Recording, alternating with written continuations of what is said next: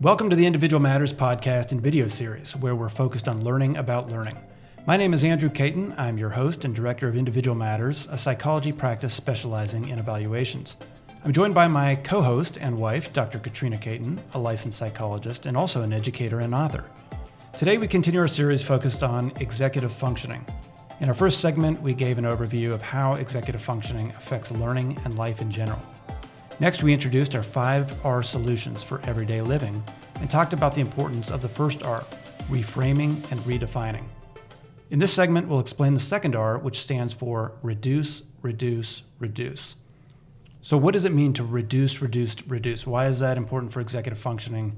Um, and, and, and why are we talking about that today? Hello, everyone. Thanks for joining us. I'm so excited to talk about reduce, reduce, reduce just the thought of reducing things in life brings a sense of calm and peace and confidence in managing the day, I feel like. Um, so, the other thing that's really great about it is the reduce, reduce, reduce targets all six of the clusters that we talked about and the sub skills. So, what I want to do is uh, give five strategies today that you can take home and try this week. Maybe pick one or two, give it a try, see how it goes. Um, so we're going to give those five strategies, and then I want to talk about which of the executive functions it targets and why. So we're all pretty overloaded in things in life and in school, and especially over the last year, things have gotten busier and busier. So as I understand it, this reduce, reduce, reduce strategies is really focused on. Uh, I say focus. It's re- it's focused on reducing to a single point of focus. Right. That's kind of the, the thing to keep in mind here. That's right. So, anytime you're thinking, how can I help my child? How can I help myself? What is going on? Why are we overwhelmed? Why aren't we getting things done? This one is a quick one that comes up. Okay, what can I reduce? How can I take what's going on and reduce it down to a single point of focus? Okay, and so what's this first strategy that we can use? Okay, so the first strategy uh, is a timer. So, we've all talked about timers probably in the past with how long something goes or until it's time to leave. But today we're talking about a timer, meaning I'm going to sit down, I'm going to focus on this one task, and I'm going to give myself 20 minutes. Um, and the and the amount of time may be different depending on age. So um, if you've got to sit down and work on that long term project, then you're going to say, okay, I'm going to get out my egg timer or my phone with the timer on it if that's not a distraction and I'm going to work on this project for 20 minutes. When the timer goes off, I'm going to close that project and move on to the next thing. So you can use that to regulate your time, essentially. Regulate your time, your effort, and your focus um, so that you have a, a, set start and end point and you're working through it and you're not so worried about watching your watch or, or, or, or keeping track of other things that you need to do. That's all you're doing during that time, right? Yeah, so let me just run through the six clusters and kind of give you a good idea of why this timer works so well. So, first of all, is activation, getting started. So, I have this huge project, I've got all this homework. Where do I start? I'm overwhelmed, I don't feel like it. Um, this allows me to pick one thing and just get started. And wherever I am at the end of that 20 minutes, I can look at the next thing. So, it sort of creates an activation. What am I going to do first? I get out my egg timer, this is what I'm going to do. Um, it also helps with prioritizing. Sometimes it's hard to prioritize when everything feels important. How do you choose when it all matters? And this gives you that sense of, okay, I'm going to work on this for 20 minutes, then I'll move on to the next one for 20 minutes, and then the next one for 20 minutes. So everything gets to be a priority, and you don't have to choose one, two, three. It also helps with focus. So when we have trouble sustaining our attention, we know I can sustain this for 20 minutes nothing else is coming in during this time, regardless of what the um, need is. I'm doing this for 20 minutes. When I'm done, I can attend to whatever else might be going on. It also doesn't require any shifting of attention. So it's a single point of attention and focus.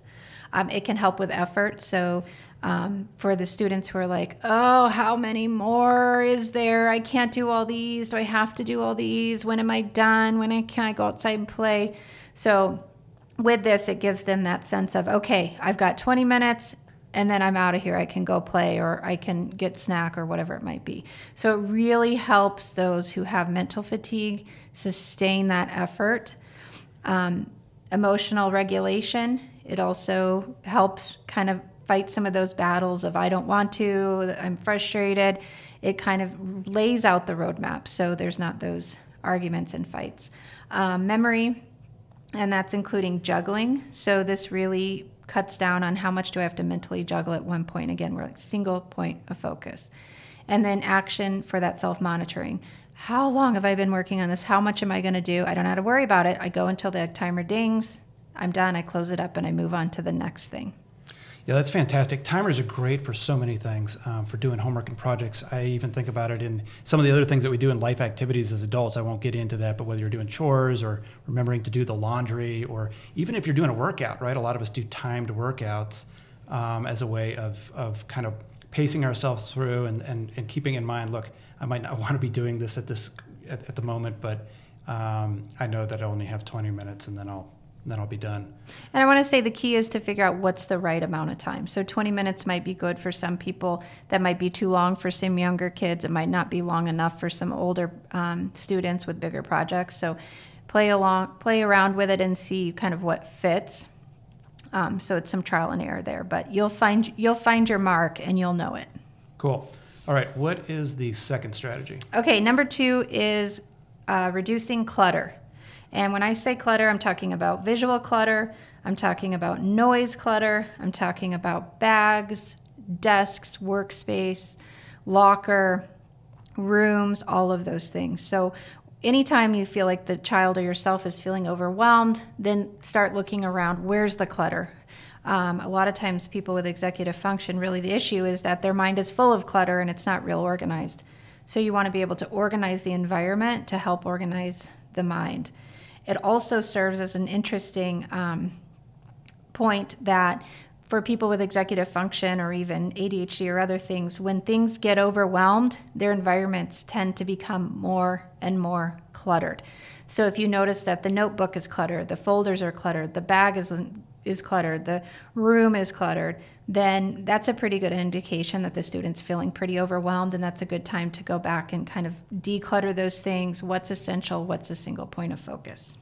Yeah, and the environment really affects, like you said, it really affects our mind too. Especially if you're, uh, you know, if you're an organized or disorganized person, or if you're a visual learner, and you find things in your room or find things on your schedule, or kind of prioritize what you're going to be doing next. If you can't see it because it's buried in clutter, whether it's stuff on your floor or stuff on your desk or a messy binder or a messy backpack, it's you don't have those visual cues to, to remind you that things need to get done too right mm-hmm. and i think when there's a lot of visual clutter it's easy to get distracted so for those who can't focus it's easy to oh what's this or um, oh i forgot i need to do that um, and i think it also ties into emotion and feeling overwhelmed and stressed. So we all can think about those times where we've been in a really nice space that's organized, it's not overly cluttered, and it just feels relaxing.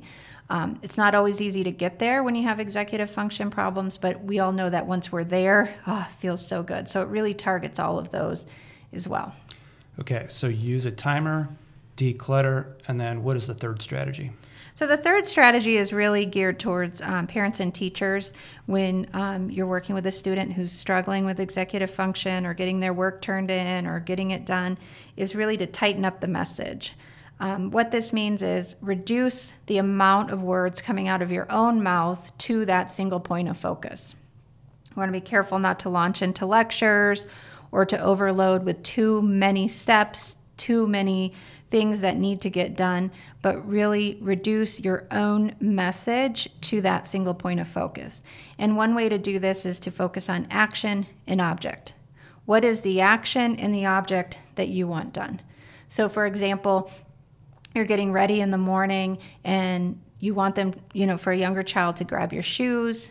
So the single point of focus is grab your shoes and avoid things like, please go get your shoes and put them on. We should have had these by the door last night. Let's go. Those kinds of things. Shoes, please grab them. Action and object. Okay, great. Timer, declutter, tighten up the message. Uh, let's move on to number four. What's that? So this is probably my favorite, and it's give the big picture first. So this is the punchline. This is the reason that you're talking. This is the reason that you're working on something. So, what is the big picture? So, for a lot of students who are more right brained or have executive function issues, is that their mind tends to work in reverse. So, they need the big picture first. They need to know what are we doing so that I know where to put those details. So, rather than from A to B to C and then we arrive, you need to start where you would arrive and then go back to A, B, and C give the big picture first. That's a that's a really important message. That doesn't just apply to to uh, executive functioning either, does it? That's teaching in the classroom. That's marketing. That's that's lots of things, right? Yeah, and certainly even. Um, you know, we, we joke at home because I'll come home with a funny story and want to share it with Andrew, and I'll say, "Oh my gosh, listen to what happened and this and this and this and this and this and this and then I'll deliver the punchline or and he'll say, "Oh, that's so funny. What happened?" and then I have to go back and start. Um, whereas if I kind of start with the punchline, even though it feels like I'm ruining it, um, then I get his full attention because that way he knows what is the point of all these details. It helps him prioritize what I'm saying, helps him sustain his effort, um, and helps kind of juggle all those details I might be adding in. So. Yeah, I always think of it like a like a jigsaw puzzle. If you start handing pieces to somebody, where do you put those pieces? You know, without knowing what the picture is supposed to look like, you don't have any context. So they're just floating around out there. Um, so knowing where we're going with this thing helps me think, okay, here's what I need to do next, and here's why this matters, and so forth. Yeah, the other example I like is um, if you're in a parking lot and you say, okay, I want you to um, turn out of the parking lot, I want you to go left, then take your first right, and then when you get to the stop sign, go right again, and then take your left at the next light.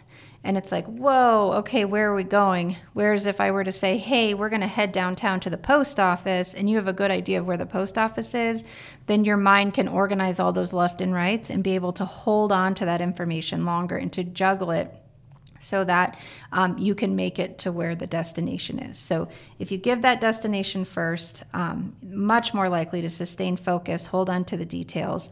Um, and this is really critical in the classroom um, for kids to know where are we going with this. Um, so as a teacher, if you can put that out first, you're going to get a lot more attention and um, working memory strategies used by the kids to stay with you. Um, and I also think this is important when a child is maybe in trouble and you've got to deliver some consequences or, you know, hit to the punchline first. Because if their stress is building, trying to figure out what you're getting at, they're not going to hear anything until you deliver that punchline. That's some really good information. Okay, so we have timer, declutter, tighten up the message, give the big picture first. What's our last strategy for today? So, the last strategy that really helps with a single point of focus is setting goals and determining what is it that you're going to work on. And specifically, I love SMART goals. I think um, they're so great for um, setting large goals and for setting small goals. But what I really love um, in session working with families and individuals is when we set a SMART goal, depending on which aspect of that SMART goal they struggle the most with, tells me which one of the executive functions is most difficult for them, and then I'm really able to target it. So for some people, it's a measurable goal. They say something like, Well, my goal is to be happy. Well, that's not necessarily measurable, so it's going to be hard to know when you get there. For others, they might not be able to um, break it down. And so then their SMART goal is huge, like write a thesis. Okay, well, that's pretty big. I think we need to break it down. Um, for others, it's really about time management. And so they set a goal of, well, I want my um, Eagle Scout project done by July 15th. It's June 1st. Make a timeline, make a SMART goal, find out, whoa, that's not actually reasonable. So, is it a reasonable timeline? And for that individual, I might realize, oh, so time management's the problem, realizing how long things might take. So, um, there's lots of information out about SMART goals, and I think we'll probably do a specific um, segment on SMART goals and how you can set them and how you can figure out where the hurdles are there. But um, I think setting the goal and using something like a SMART goal can really help you prioritize, organize, focus that attention, self monitor, all those executive functions that we talk about with those clusters. For sure. Yeah, you just can't understate the value of using SMART goals. They're, they're so great, not only for adults, where we think of them maybe in business, but for students, for kids. And as you said, they help us actually uh, understand our own executive functioning deficits a little bit better so that we can hone in on those. Okay, today we have talked about the second R of the series reduce, reduce, reduce. The whole key message here has been to reduce focus to a single point. That's really been the goal here. Is there anything else that you want to add before we sign off? No, I would just say pick one or two of those five strategies and try it for the over the next week or so, see how it works, then try on the other ones. And again, don't do all five of them at once um, because the whole point is to reduce, not to um, overload yourself. So um, try those out, and um, we'd love to hear back about how those go for you. Great. That's it from us today. We hope you'll join us at our next segment where we focus on rhythm and routines, where we're going to continue to take a positive and solution focused look at potential EF problems and strategies for skill building.